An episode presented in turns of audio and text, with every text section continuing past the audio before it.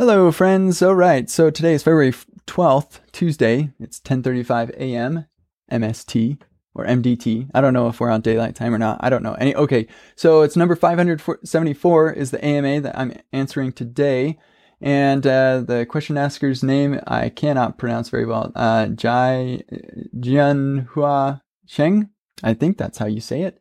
Um, but uh, the question is titled, How do you keep sustainable inspirations as a full time educator?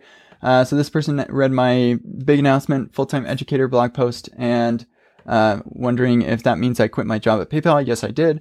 Um, and if so, it, he mentions that I, I noticed that you had like lots of your inspiration for your content was um, based off of things that you've been learning at PayPal. So if you're not working at PayPal anymore, then how do you sustain your inspirations? Where are you going to get your inspiration from um, to continue to to make useful content?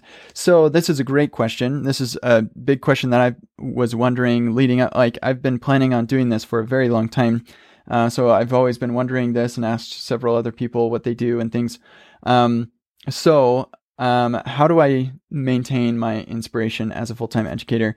Lots of it actually comes from this AMA. Um, where people ask me questions and, and then I can go in and research uh, and spend time uh, playing with these things. One of the big problems, one of the things that I'm I'm losing by leaving PayPal is now um, I don't have the experience of working with a team and convincing a team um, to uh, adopt certain technologies, which is a, a, real drawback for me. And so I need to uh, find ways to make that make that up.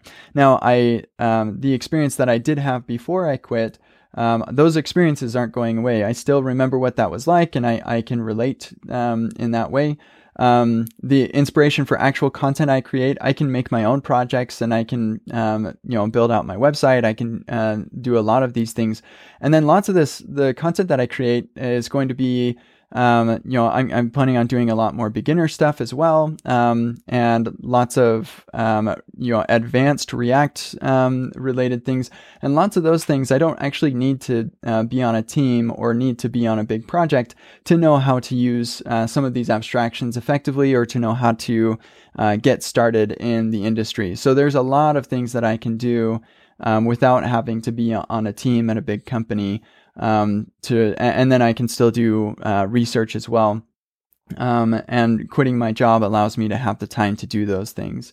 So yes, I am giving up quite a bit, and, and I'm aware of that, and I want to uh, keep my finger on that.